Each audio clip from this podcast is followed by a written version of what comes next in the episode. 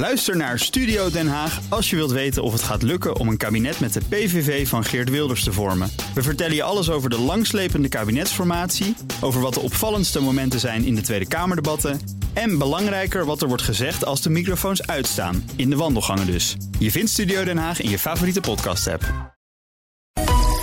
Economenpanel. Maar eerst ABN AMRO. ABN AMRO heeft van het Openbaar Ministerie een boete gekregen... voor jarenlange tekortkomingen bij de controle op witwassen. Contact erover met Guus Schram, hoofdofficier van het functioneel pakket... bij het Openbaar Ministerie. Goedemiddag. Goedemiddag. Kunt u kort samenvatten waarin ABN AMRO precies tekortgeschoten is... in de ogen van het OM? Heel kort samengevat uh, is de ABN AMRO tekortgeschoten in de poortwachtersfunctie. En dat is een functie waarmee financiële instellingen zoals banken moeten bijdragen aan het voorkomen van witwassen en terrorismefinanciering. En uh, dat betekent praktisch dat ze de controles niet hebben gedaan, dat ze misschien meer wisten en daar uh, te weinig actie op hebben ondernomen?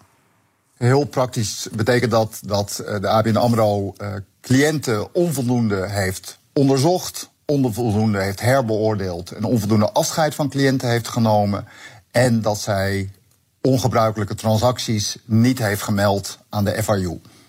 En nu gaat het in totaal om een bedrag van 480 miljoen euro, 300 miljoen boete. En dan staat er over die 180 miljoen euro, dat is ter ontneming.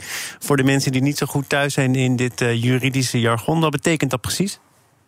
Ja, dat betekent eigenlijk het geld wat de ABN AMRO heeft verdiend... door deze strafbare feiten te plegen. En dat hebben wij berekend door dat ABN AMRO onvoldoende personeel heeft ingezet... om nou, bijvoorbeeld die cliëntenbeoordelingen te doen. Dat geld heeft de ABN AMRO bespaard en dat wordt nu ontnomen. Ja. Is dit nu uh, vooral een boete of is het een schikking? Want ik heb ook wel begrepen dat schikkingen... ja, dat moet niet uh, zeg maar een, een, een methode, een formule zijn voor alles... omdat er ook veel zaken juist misschien wel gebaat zijn bij een zekere openheid... en niet zozeer bij achterkamertjes en tot elkaar komen.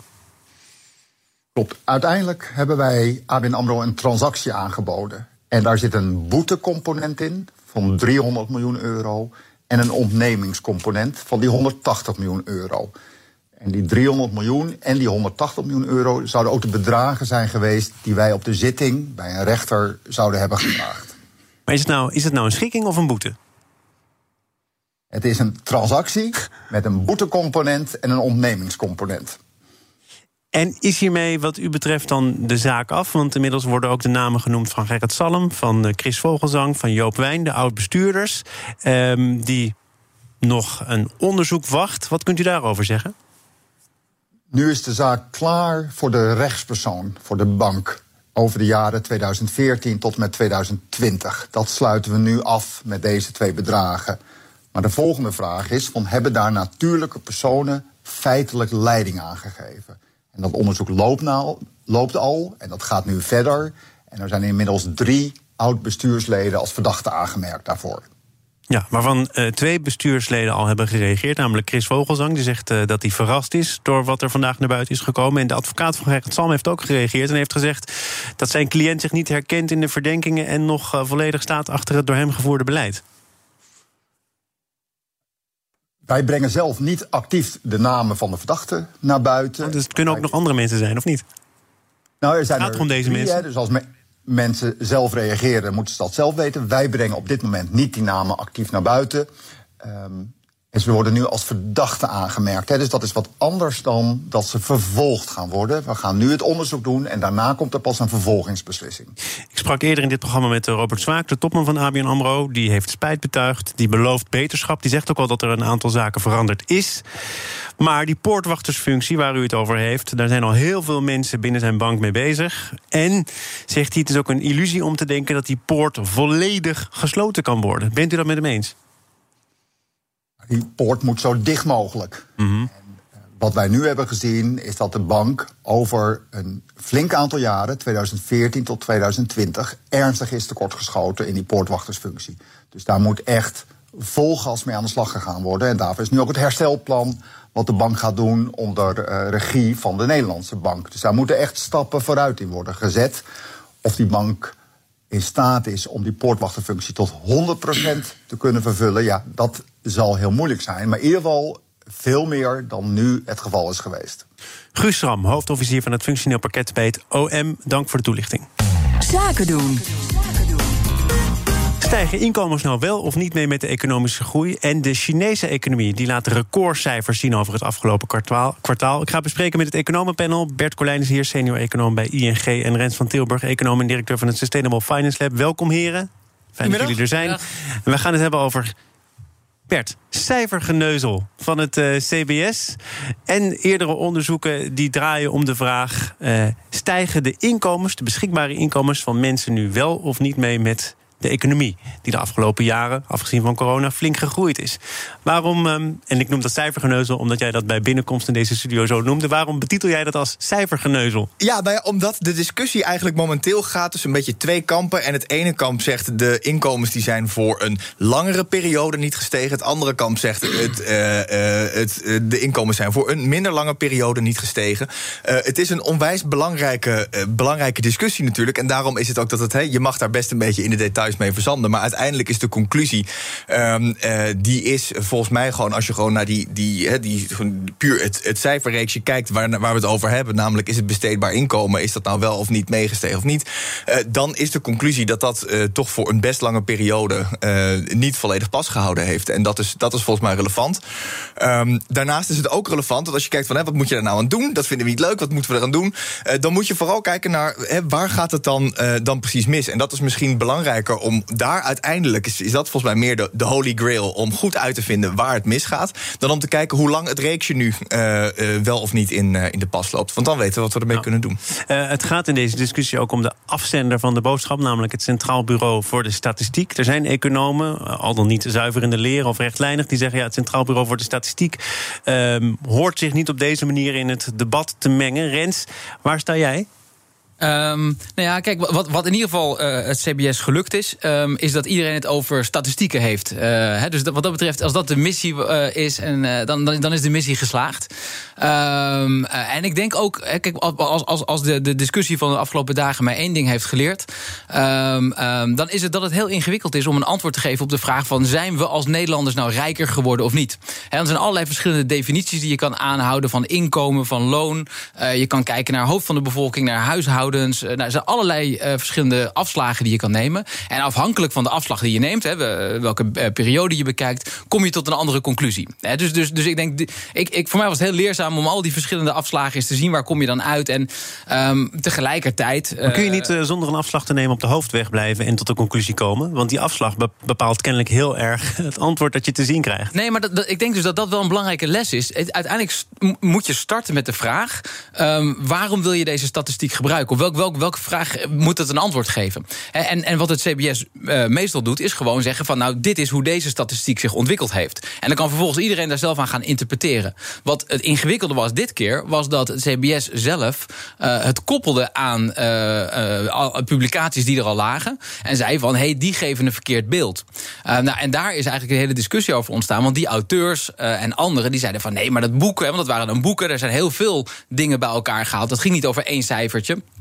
Of dat ging zelfs niet over dit cijfer. Hè. Het Rabobank-onderzoek dat keek naar het inkomen per huishouden. Nou, dat staat al heel lang stil. Uh, omdat de huishouden, hè, er steeds meer huishoudens komen in Nederland. worden steeds kleinere ja, dat huishoudens. Dat is wat Peter Hein van Mullen gezegd, de hoofdeconoom van het CBS. Die zegt, uh, huishoudens, dat is geen goede graadmeter meer... om dit soort statistieken mee te berekenen. Want die huishoudens worden steeds kleiner. Ja, en maar misschien is dat juist wel een goede statistiek om naar te kijken. Omdat waar mensen uiteindelijk hun beslissingen nemen, is op het huishoudniveau. Daar hebben ze een huis nodig, een auto nodig, een wasmachine nodig. En als er dan heel veel huishoudens komen, hebben ze al die uitgaven moeten ze wel maken. Dan is het wel relevant. Want dat is waar die boeken over gingen, waar die zich tegen afzet. Hè, dus uh, fantoomgroei en uh, ontwaak van Ewald Engelen. Um, is dat uh, daar eigenlijk gezegd wordt ondanks dat de economie heel hard aan het groeien is, zijn er steeds meer Nederlanders die in het financieel in het nauw komen. Die, die, niet, meer, hè, die niet merken dat het beter gaat. De scheefgroei. Uh, met hen. De scheefgroei. En uh, ja, als je, dan kun je zeggen van ja, maar gemiddeld genomen per hoofd van de bevolking klopt dat niet. Maar als je kijkt naar de huishoudens, dan klopt dat misschien weer wel. Hè, dus wat is dan het juiste plek om, uh, om, om naar te kijken? Nou, wat is de juiste plek om naar te kijken, Bert? Nou, kijk, volgens mij is de juiste plek om, om hier naar te kijken... Is, is om te kijken van, nou, zijn er nu speciale... zijn er, zijn er bepaalde plekken in de samenleving... waar het inderdaad aanwijsbaar misgaat? En wat is daar dan precies de onderliggende reden van... dat het, dat het problematisch is? En kijk, als je nu kijkt naar, naar scheefgroei... dan denk ik dat er een aantal dingen in eh, de maatschappij... dat er toch wel eh, dingen zijn die wat, die wat schever aan het groeien zijn geweest. Als je bijvoorbeeld naar de huizenmarkt kijkt... waarbij je ziet dat mensen die een koophuis hebben gehad... dat die de afgelopen periode juist hebben gezien... dat hun lasten lager zijn geworden... omdat uh, rentes gedaald zijn en ze hebben kunnen oversluiten of uh, de laag een, een, hypotheek hebben kunnen krijgen. Je ziet dat juist die krapte op de huurmarkt, dat die daar de, de, een stijging in, in prijzen heeft veroorzaakt.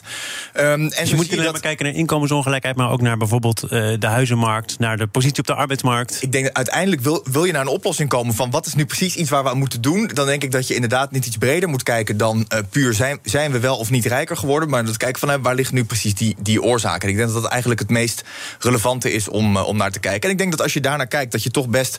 Het zijn glas half leeg, glas half vol, kan je hier naar kijken. En ik denk dat er best ook wel wat voor het glas half leeg te zeggen is. Waarin je kan zeggen van nou, er zijn inderdaad um, uh, onderdelen van de maatschappij waar het, waar het lastiger voor wordt. De, de, de inkomstenkant is natuurlijk maar één kant. Hè. Daarnaast daar tegenover staan naar de uitgaven. Dat is precies wat Bert zegt. Als, die, als, aan die, als je inkomen groeit, maar de uitgavenkant groeit nog veel harder, wat je nodig hebt om een beetje fatsoenlijk leven te leiden, dan is dat heel erg ingewikkeld, toch? Uh, en dit, dit CBS natuurlijk ging alleen maar over die, over die inkomenskant. En je hebt natuurlijk een heel verdelingsvraagstuk wat daarachter zit. Hè. En ook daarvan uh, zijn er discussies, zoals we de afgelopen dagen over inkomen hebben gezien, zijn er ook discussies over hoe meet het CBS nou gelijkheid. En kijk je dan naar inkomen, vermogen, wordt kapitaalinkomen meegenomen. En naar gemiddeld dus, volgens mij is dat ook een gevaar. Dat je zegt, gemiddeld genomen gaat absoluut, het met Nederland absoluut. beter. Dus, ja. En, en, en, en daarom denk ik dat er zoveel mensen zo uh, ja, bozig gereageerd hebben over, over het CBS-onderzoek. Is omdat die ja, proberen inderdaad het hele punt van er is scheefgroei in Nederland. Er zijn groepen die in het gedrang zijn gekomen. Daar moet iets voor gaan gebeuren. Dat ze dat eigenlijk uh, uh, ja, van tafel vegen met één indicator. En terwijl er een heleboel andere indicatoren niet naar wordt gekeken. Um, en, dat is dus wel, denk ik, een, een, een ingewikkelde. En ook waarom ja, het CBS um, ja, moet hier wel mee oppassen, denk ik. Want die, het, het grootste asset wat zij zo gezegd hebben, is het uh, vertrouwen wat mensen hebben. Al in het CBS, als gewoon, die, die geven gewoon de cijfers en, uh, en ja, zijn daarmee vertrouwenwekkend. Maar, maar wat, wat, jij, wat jij net zei was, uh, nou, dat is inderdaad wat het TBS doet. Levert de grondstof en voor de rest zoeken jullie het maar uit, maken maar beleid van. Ja. Maar Peter Hein van Mullen gezegd dat het idee al decennia is dat er Nederlanders zijn die niet profiteren van de economische groei. En dat dat kennelijk, en in zijn ogen onterecht, in ons collectief bewustzijn zit. Als dat je overtuiging is, uh, is het dan niet ook nou, bijna je plicht om te zeggen: er zijn cijfers die dat recht kunnen zetten, die ons collectieve bewustzijn kunnen bijsturen? En dat gaan we doen?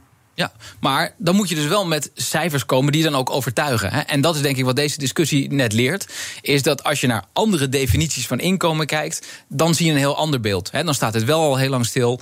Um, uh, en, en, nogmaals, het gaat niet alleen over inkomen, het gaat ook over die uitgavenkanten, de verdeling daarachter.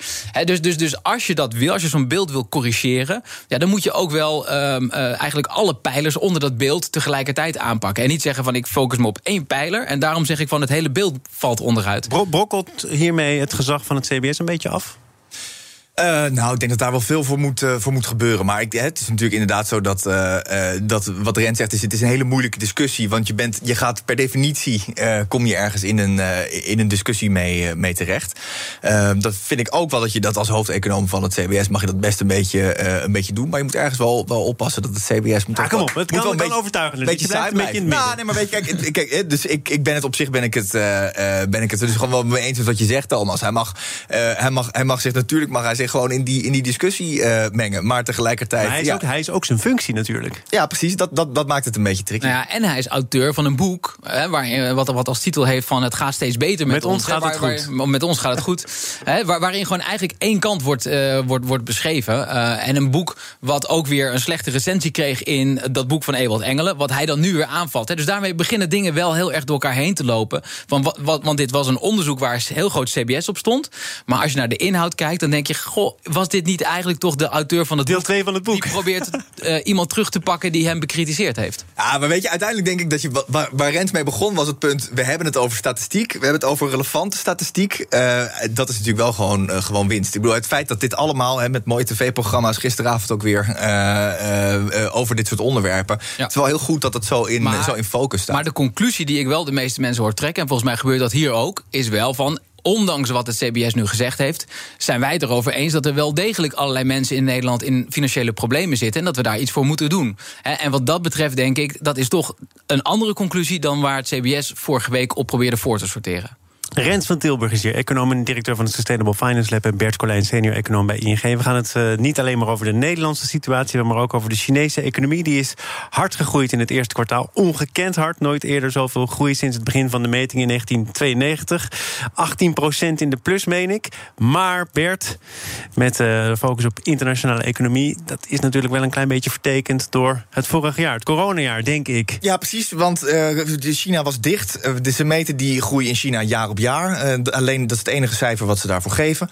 Uh, en ja, als een jaar geleden alles dicht was uh, en nu weer open, dan gaat het snel natuurlijk met groei. dus wat dat betreft is het een beetje een vertekend cijfer. Maar de conclusie die we breder over de Chinese economie kunnen trekken, is wel dat het er heel snel, eigenlijk verrassend snel, weer, heel, weer heel sterk gaat. Nou, toch en waren er wel mensen die ondanks die stijging van 18 procent erin slaagden om te zeggen: dit valt toch een beetje tegen. Zeker ook als je het vergelijkt met het laatste kwartaal van 2020. Ik moet even mijn jaartallen goed op orde hebben. Een stijging van 0,6 procent ten opzichte van het laatste kwartaal. En dat is dan weer historisch laag. Ja, ja, ja, precies. Dus, hè, dus naast, naast al het gejuich uh, over dat China weer bovenop komt, zie je natuurlijk toch gewoon dat uh, over het algemeen. Uh, ja, wat we van China gewend zijn, is natuurlijk groei van een procent of zeven. Dat is waar ze al een hele tijd op aansturen. je merkt dat China met horten en stoten nu deze crisis uitkomt, maar dat het ook niet allemaal vanzelf gaat. En kijk, het positieve daaraan is natuurlijk dat wat we van China gewend waren een aantal jaar geleden, is dat als het een tijdje wat minder ging, dan bouwden ze gewoon een, een dorp ergens waar niemand in kwam te wonen. Uh, ze zijn nu veel meer aan het focussen, dat hebben ze zelf ook aangegeven, op wat langer termijn kwalitatieve groei, waar uh, ook bijvoorbeeld vergroening uh, een belangrijkere rol in krijgt. en wat dat betreft denk ik dat we ook wel een beetje positief kunnen kijken naar een wat lager groeicijfer, nou, kwartaal op kwartaal. Als je positief wil blijven, ik hoop niet dat jij een nieuwe racefiets aan het uitzoeken bent, want dan moet je heel lang wachten. En dat geldt voor heel veel producten, want tekorten die grijpen om zich heen. Nee, dat was mijn aankoop van de eerste lockdown, uh, Thomas. Dus uh, ik ben al voorzien. Maar het is absoluut waar. Je ziet dus dat tekorten enorm terugkomen. En dat komt natuurlijk. China is, is natuurlijk toch uh, voor een groot gedeelte producent voor de wereld. Um, en wat we zien is dat we wereldwijd een enorme shift maken van het naar restaurants gaan naar goederen kopen. en dat zorgt voor tekorten op allerhande plekken. We merken tekorten in plastics, in semiconductors, koper, rubber hoor je nu over. en dat zorgt ervoor dat productie flink aan het haperen is. En um, ik, ik, las een rapport van het IMF. Um, de staatsschuld van China. Uh, die loopt ook op naar 86 procent de komende jaren. Is dat problematisch of niet? Of hoort dat erbij? Als je zulke groei kunt realiseren, dan moet je die staatsschuld voor lief nemen, want dat kun je tegen elkaar wegstrepen. Ja, nou, met 86 procent is China nog een, een van, de, van, van, van de, de, de, lagere staatsschulden. Amerika gaat over de 100 procent heen. We hebben hier in Europa grote landen als Italië, die gaan over de 160, 170 procent heen. Dus, dus, dus op zich is dit zo'n getal dat is absoluut niet, uh, niet om van wakker te liggen. Keurig. En al helemaal niet in een land als China, uh, waar natuurlijk een, een, een, centrale bank is die, uh, die ten alle tijden de overheid zal, zal steunen. He, dus dat is, dat, he, dat is veel ja, Maar dat is ook een reflex waar je misschien ooit een keer vanaf zou moeten willen, toch? Nou nee, want dat, dat is eigenlijk wat centrale banken altijd wel doen. Dat ge gebeurt ook in Amerika. Dat is ook een van de redenen waarom de dollar zo, uh, zo, zo, zo stevig en vertrouwd is. is omdat iedereen weet, nou die, die, die, die vet die zal, uh, zal altijd achter die overheid blijven staan. Um, en dat eigenlijk is, eigenlijk is Europa wat dat betreft het buitenbeentje. Wij zijn eigenlijk een van de, nou, het, het enige grote blok waar we een centrale bank hebben... die niet georganiseerd is op het niveau van de landen. Waar, waar dus de belastingen worden, worden gegeven. Maar waar nu wel een, een gezamenlijk herstelfonds van de grond gekomen gekomen is. Dat absoluut. Dat was natuurlijk de grote doorbraak uh, vorig jaar. Het, uh, het gezamenlijke Recovery uh, Fund.